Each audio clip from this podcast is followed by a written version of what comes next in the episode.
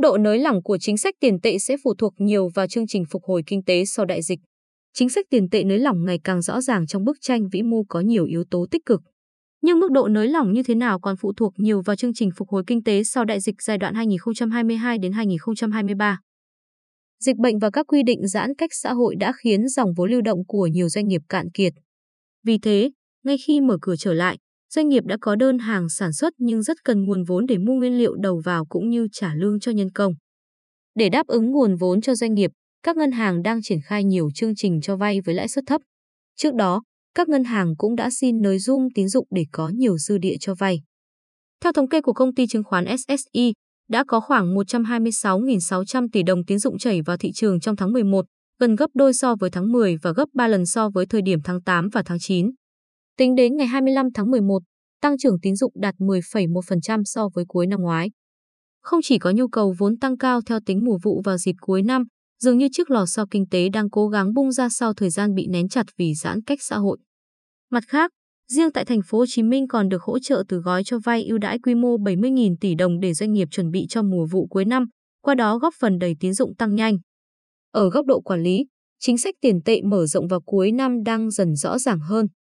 Trong tháng 11 vừa qua, hàng loạt ngân hàng thương mại đã được nâng hạn mức tín dụng, giúp giải quyết bài toán cạn dung tăng trưởng. Chẳng hạn, tại Vietcombank, trong 9 tháng đầu năm, dư nợ tăng trưởng đã đạt 11,5% so với đầu năm, vượt chỉ tiêu kế hoạch năm 2021 là 10,5%, với động lực chính là khối khách hàng cá nhân và khối doanh nghiệp vừa và nhỏ. Theo đánh giá của công ty chứng khoán Mirae Asset, đây là mức tăng khá cao nếu xét theo quy mô và đặt trong bối cảnh dịch bệnh diễn biến phức tạp. Không chỉ nâng trần tăng trưởng tín dụng, Ngân hàng Nhà nước cũng tích cực bơm tiền đồng qua hoạt động mua ngoại tệ giao ngay và kỳ hạn, với tổng giá trị ước tính hơn 75.000 tỷ đồng, theo ước tính của SSI. Nhờ đó, mặt bằng lãi suất tiếp tục duy trì ở mức thấp, lãi suất liên ngân hàng vào cuối tháng 11 và đầu tháng 12 ghi nhận nằm ở mặt bằng thấp hơn mức trung bình của cả năm 2020 và năm 2021. Việc hỗ trợ thanh khoản cho các tổ chức tín dụng trong bối cảnh lo ngại nợ xấu tiềm năng vì COVID-19 cũng đang được thảo luận thêm. Ngân hàng Nhà nước cho biết hiện cơ quan quản lý đang nghiên cứu, xem xét việc lùi thời hạn áp dụng quy định về tỷ lệ vốn ngắn hạn cho vay chung, dài hạn để các ngân hàng có thêm nguồn lực hỗ trợ khách hàng.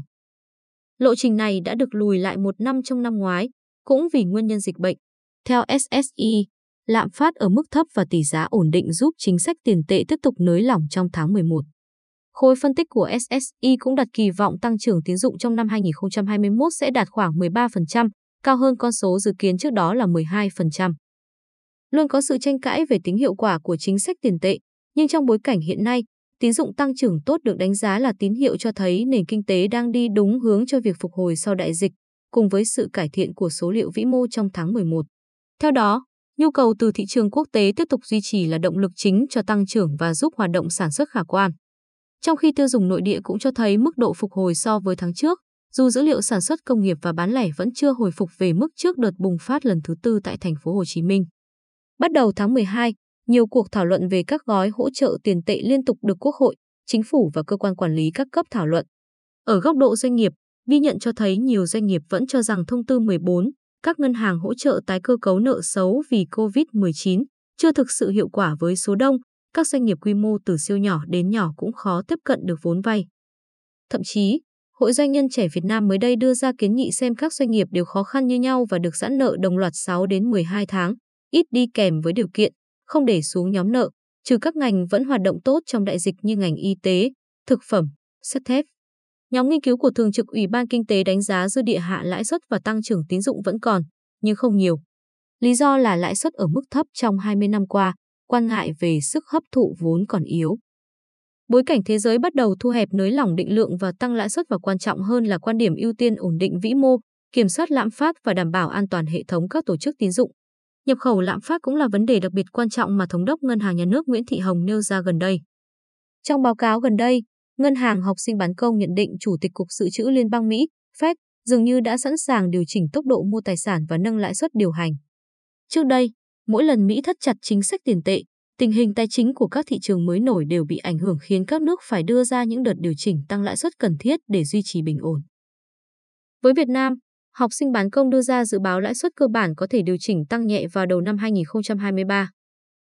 Điều này có nghĩa là Việt Nam vẫn còn một khoảng thời gian để hỗ trợ cho quá trình phục hồi kinh tế.